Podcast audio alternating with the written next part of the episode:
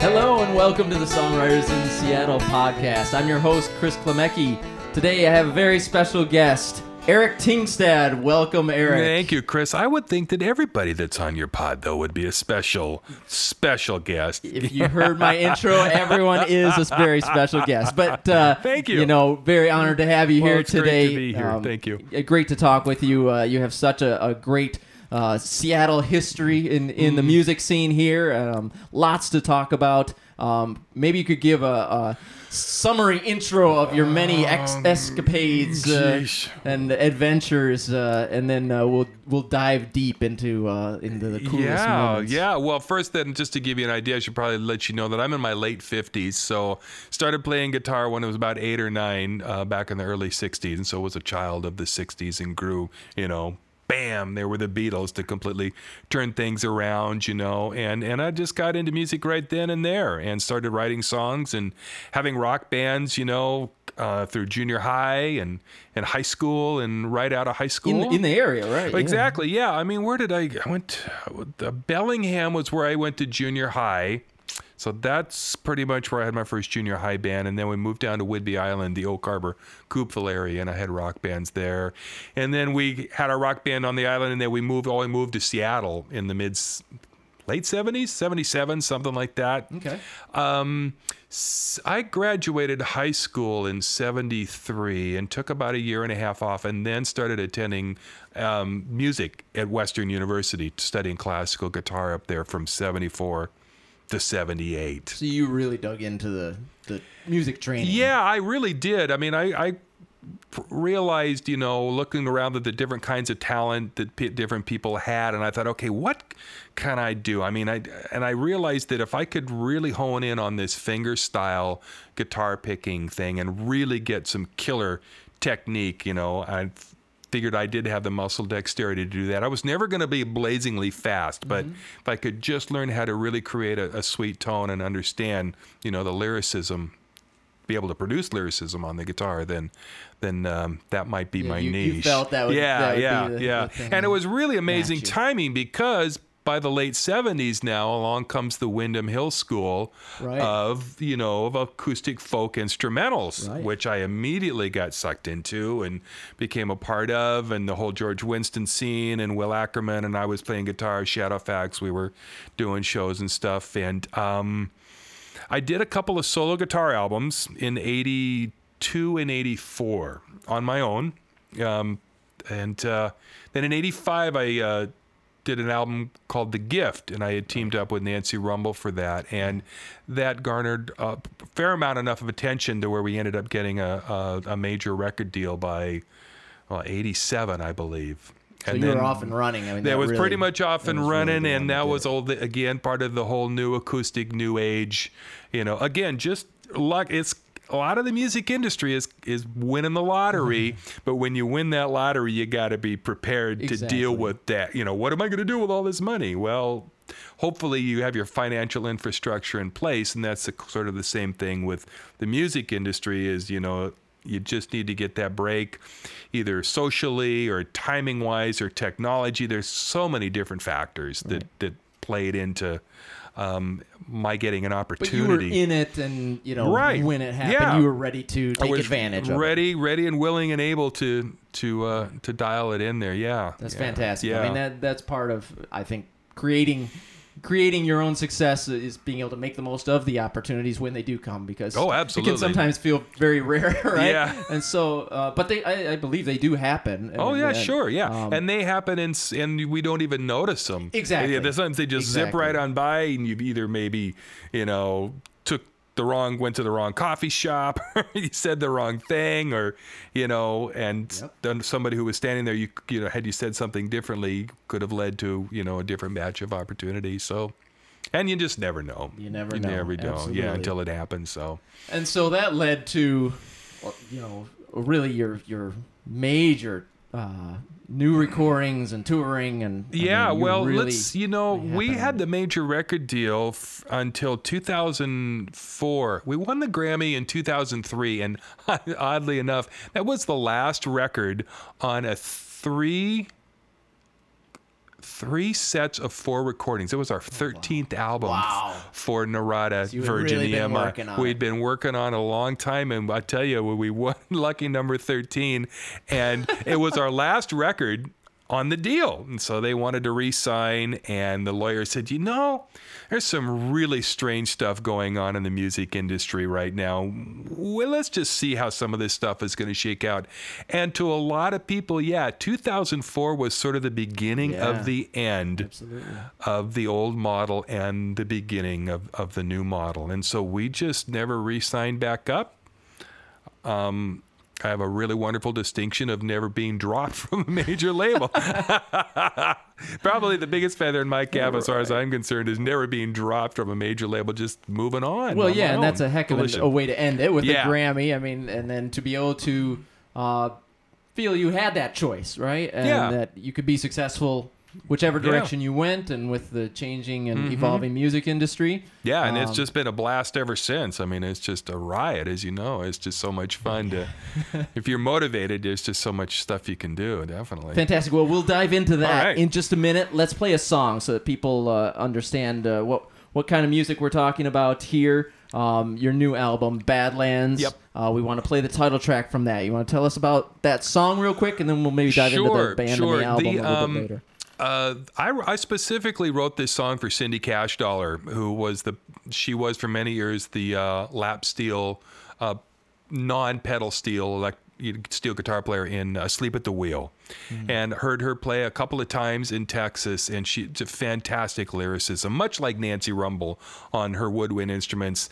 I noticed Cindy had this wonderful thing that just really ripped my heart out. Well, so yeah, so that, that resonated with it you. Really resonated with me there. and we'd been planning to do some recordings together for a couple three or four years i think at least three and um, i wrote this melody you know for her to play and she says well you play it just fine given her the demo and i go no don't so no she really really took it up and then she's actually doing almost a duet battle out you know shakedown with um, Andrew Joslyn, our very own Seattle-based, you know, violin fiddle player who's playing who's with. Macklemore right now. You must know, you must know Andrew, wonderful player. Very yeah. nice. All right, so uh, this is the song "Badlands" from the the same titled album. This is Eric Tingstad and his band.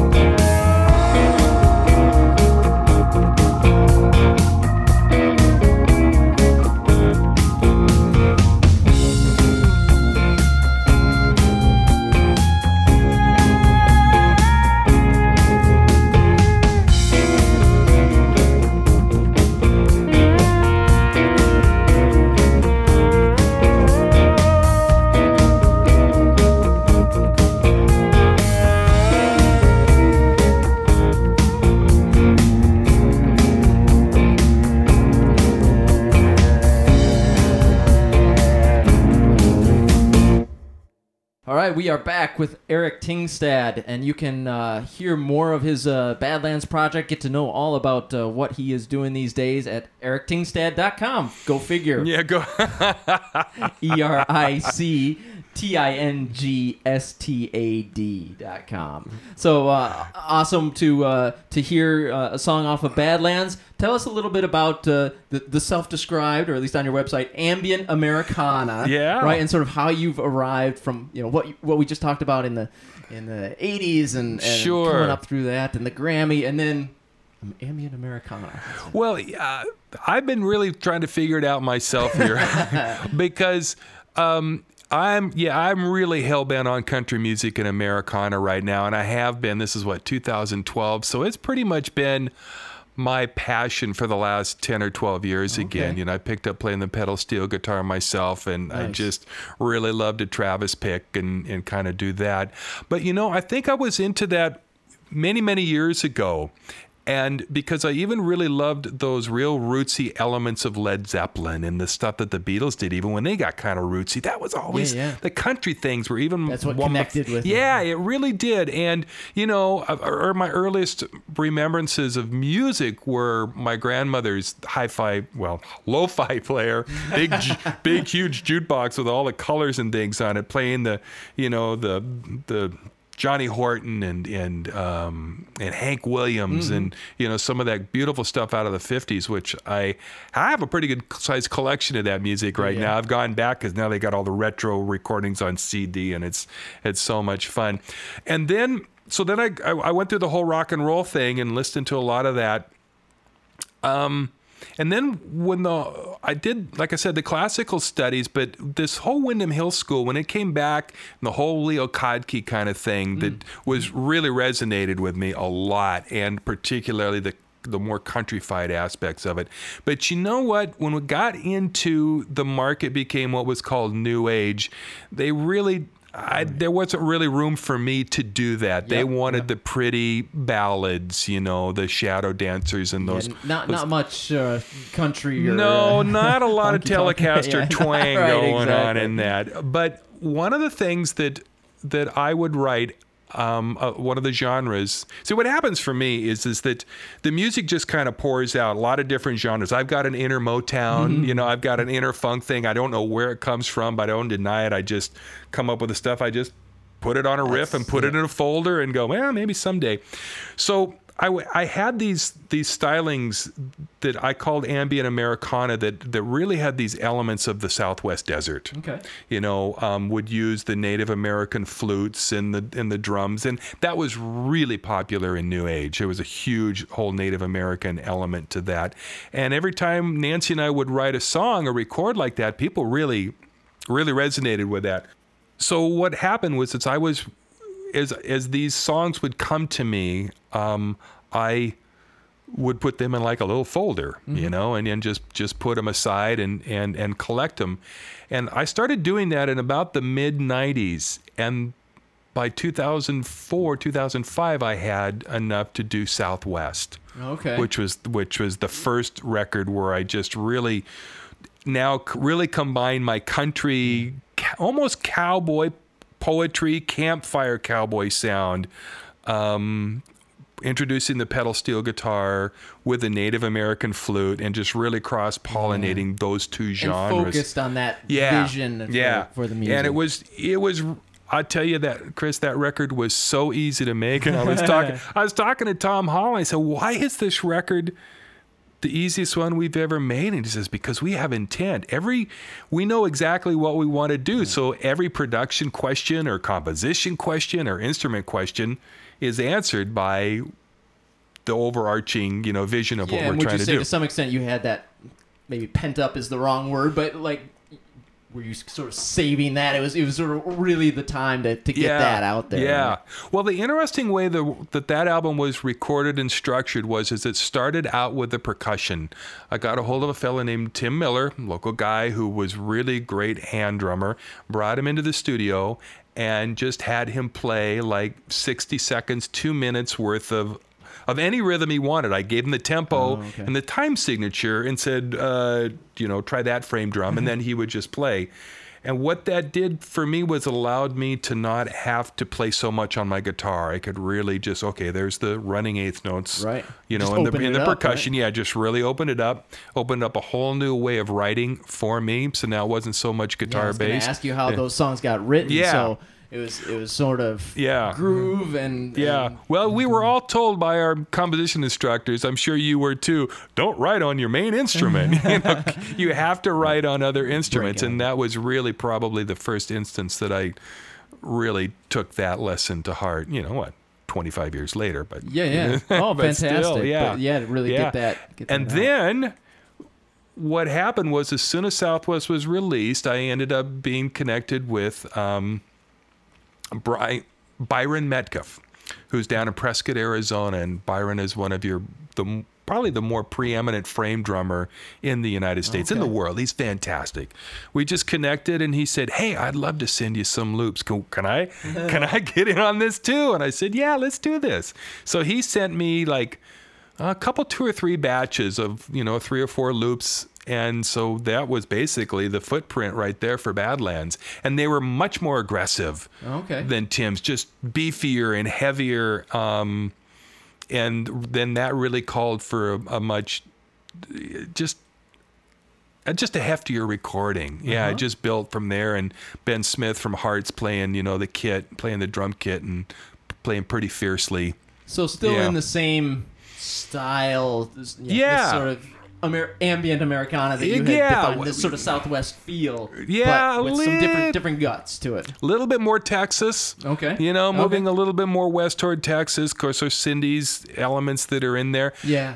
There's no Native American flute on Badlands, so it's not one of the feet. It, that was replaced by the fiddle, so then brings a little bit more of the Americana element into that. Mm. All right. yeah. Well, well, let's hear another song. Uh, tell me about Jornado.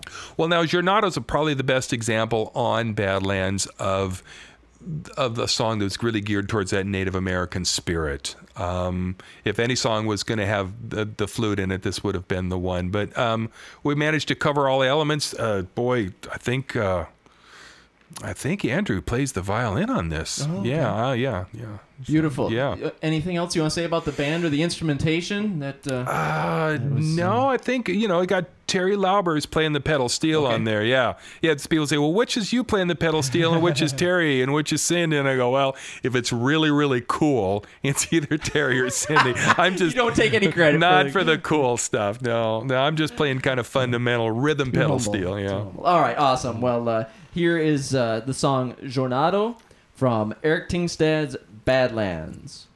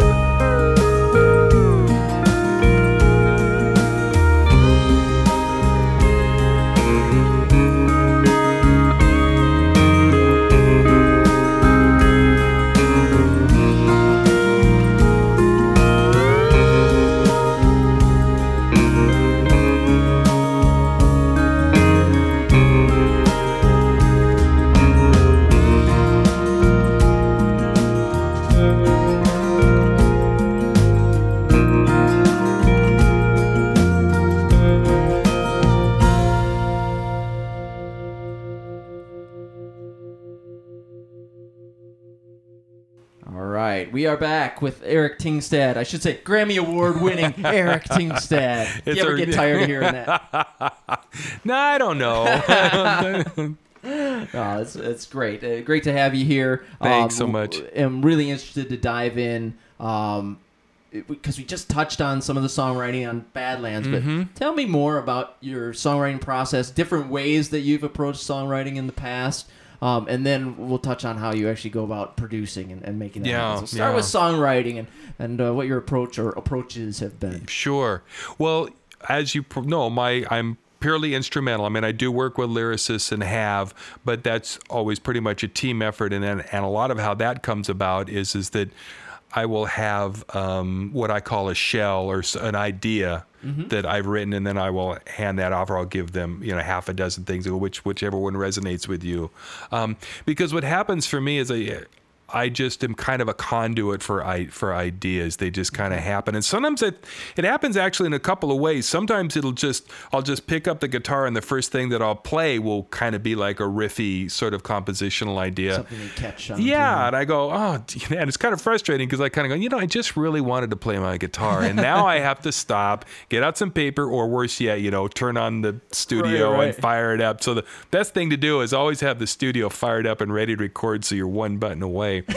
But I also find that if I get into phases of where I'm playing a lot, um, like just in the evenings, like with this weather we've had, it's just been so much fun to just play for like three or four hours outside. And you mm-hmm. can. Yep. Everybody's in bed, gone to bed, and you can just stay up. And I live far enough away from my neighbors and stuff that I don't think it keeps them up. But, but I just play my acoustics, so it's it's not a problem there. And then, yeah, then if the ideas will come, then I will, I'll record them. I'll just hit the play button, and it'll be little snippets here and there.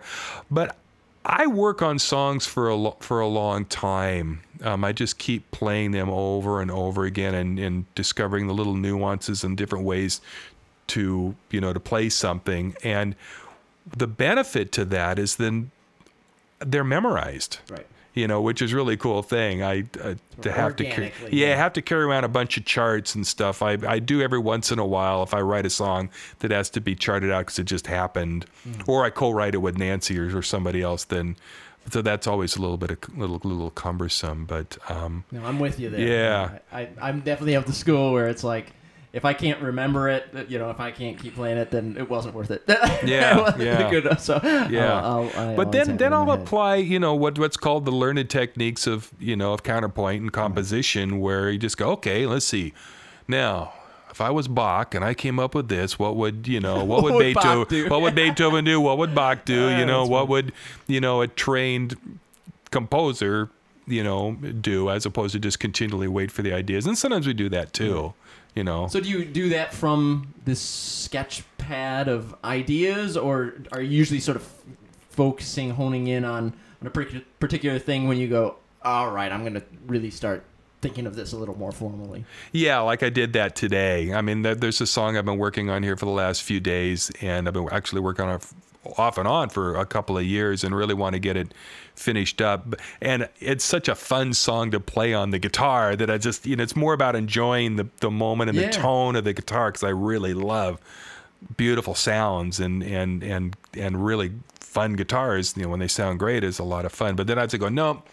I know that I'm going to have to come up with something you know, around the fifth. I mean, you know, the Yeah. you know, okay, here's the one chord. Now I I'm on key of G.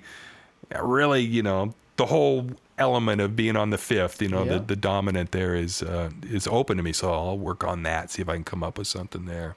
And then do you? How often do you go back to this sort of sketch pad of ideas and go, "Oh, there was a gem that I forgot about. Maybe I'll pick that up." Or you know, well, boy, like that. that's the frustrating thing. I, I, if I ever get a chance to ask Paul McCartney a question, the one first and only question will be: So, how many songs do you have that aren't finished? And if he says, "Oh, I've got hundreds of songs that aren't finished," then I'll go, "Oh, I don't feel so bad." but if he says, "No, I usually finish every one that I start," then I'm just, I, you know, I'll just take a long walk off a short pier because I've got uh, yeah, I've got more things unfinished than I do finished. And I think that my catalog, my BMI catalog right now is at about 200 titles. Okay. And I probably easily have that many things tucked in files. Now I wouldn't remember them these songs if we didn't have the computer to record I them. just going to say the technology yeah. sort of allows for that. It does, and then it forces easily. us maybe to not finish things too. kind of go, well, well, I'll put that down. I'll get back to it. But right. uh, and have you always written like that, sort of organically and sketchpad Yep. and Yep. Yep. Even when I didn't have the computer, whatever, it was the same process of just playing the song over and over again and then having it memorized and and uh, yeah. Okay. Just forcing it that okay, way. so cool. So if you put a song together, what's your process for producing it, or I mean, which I'm sure changes with depending on the people you're working with and all Sure. that. But Sure. just sure. self-producing, your from the beginning, or more Yeah. just recently? Or? Uh, no, I've always self-produced. Okay. Yeah, truth be, truth be, Chris, I really have only figured that I call myself a producer in the last three or four years, four or five years. Now I kind of think I know what I'm doing, and I listen to the old recordings from the '80s, and you know, and I listen to those that I did help production help with and I go, oh gosh, those are so much better, as oh. opposed to the ones that I, you know, tried to do on my own, you know, thinking I was I was a producer. Because you know, you can it's so easy to learn all the tricks and the rules of producing, but it just takes time. You know, it takes 30 years of trying to mic a piano before you really now, you know, a couple of weeks you can learn the textbook approach to it, but it's as you know, It's learning the it's, ear, It's it's learning to hear ear, and yeah. what goes on there. Um, I particularly like as an example, I I kind of have a since I know the way my guitars sound and kind of what's going on there. Um, I kind of have a just have a kind of a little bit different formula that kind of works out that way um, for stuff. I don't know if that makes any sense, but you know what's gonna sound. yeah, good. I kind of know what's going to sound good as opposed to when I'm working a production with another client who's a vocalist. My MO with them is to get them to come in and do a couple of tunes with their one songwriting instrument, either their guitar or their keyboard. Mm-hmm. Play the guitar or the keyboard part. If, if really, if they can play it to a click track, then that's all the better, isn't it? And then have them sing to that, and then eh, not listen to that guitar anymore and just listen to the vocal. Now the cool thing about that is is that the drummer or excuse me the, the the songwriter, the singer songwriter is so entrenched with the guitar that's really their songwriting performance on the guitar that's all they kind of hear. Now I kind of come in with fresh ears and I go, you know, guitar's really not your best friend or the particularly the piano. A lot of people like to sing and play and write on the piano and that can be a real quagmire. Only mm-hmm. just a few people, I think, sing well, and the comp the piano playing complements their vocals. I really love just stripping it back, and the first thing I'll go for is I'll find the kick, almost the kick drum pattern. Mm-hmm. I'll listen to the voice, and I'll say, okay, what kind of drum kit's going to go with that? Because somebody told me a few years ago, say, well, you know, the most two most important elements in pop music are the vocals and the drums everything else supports that. We walk away with the drums, and that's rock and roll, and we listen to the lyrics and the vocals. And if you think about it, you know, that's so true. Yeah, and in even a lot if, of cases. even if you turn the volume way down, say on your radio or something, Yeah. I mean, that's what you hear. You Yes, hear yeah, the snare and- yeah, and you hear the vocal on top. right? yeah, yeah, yeah. it's so mixed that way. It's pushed. You know, when it's done well, I think that is what really drives the yeah, song. yeah, and just and then from there, figuring out the instruments that support support the voice. Um, you know, as, as an example, the way we were talked about in the workshop that I had with the class, um, the idea of what I call singer songwriter guitar, and that is again is is that if as an example, if you get the Beatles songbook and you open up the page to Nowhere Man and you play the chords on the top and you sing along with it, we're going to know you're singing Nowhere Man, but you're nowhere even near as close to what the Beatles chose to use as their instrumentation to support that vocal line.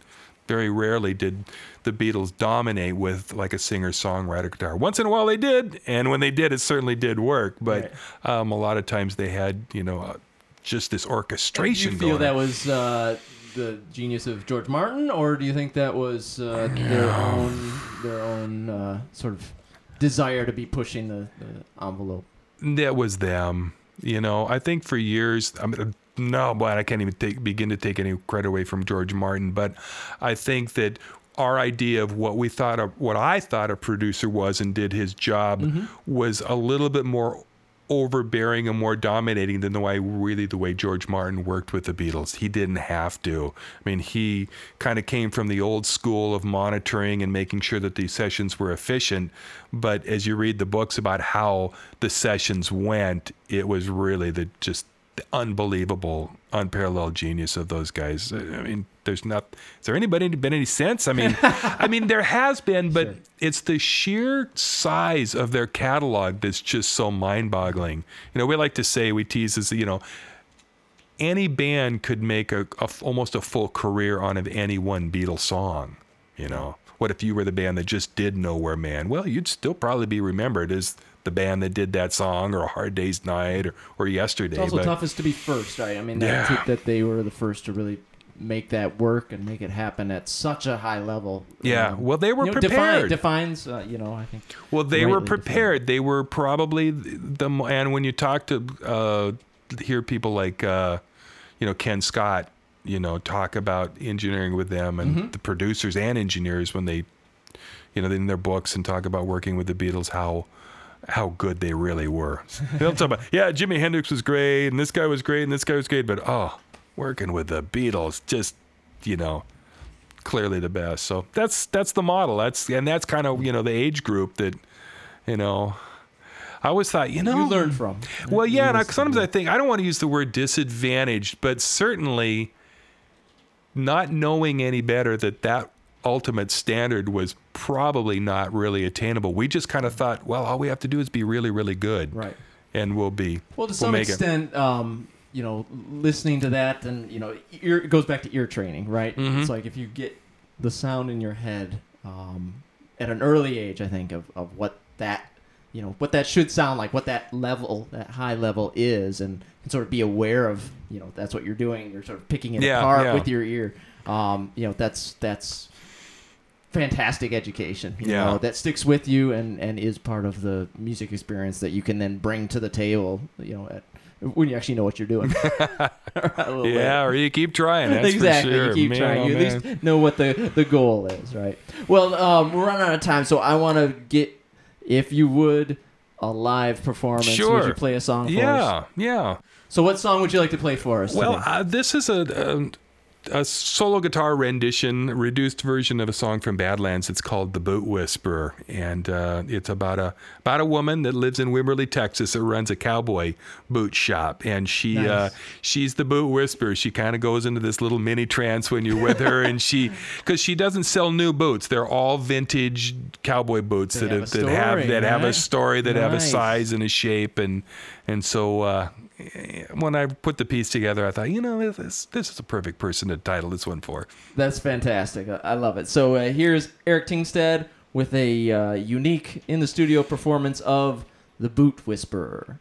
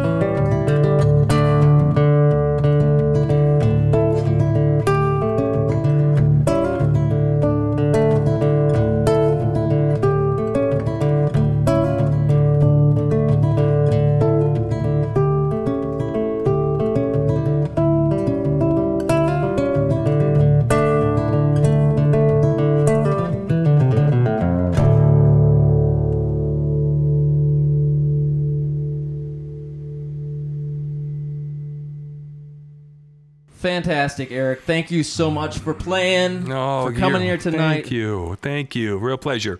absolutely been a pleasure. I hope everyone out there is inspired and uh, you know checks out erictingstad.com and buys Badlands. I think uh, I think there's uh, so much great music that you've put together Oh, over the you. years. Yeah. So uh, so yeah. thank you for you know giving us some insight and uh, a little history on You bet. And you know, anybody want to give me a shout and pick my brain? Got some ideas?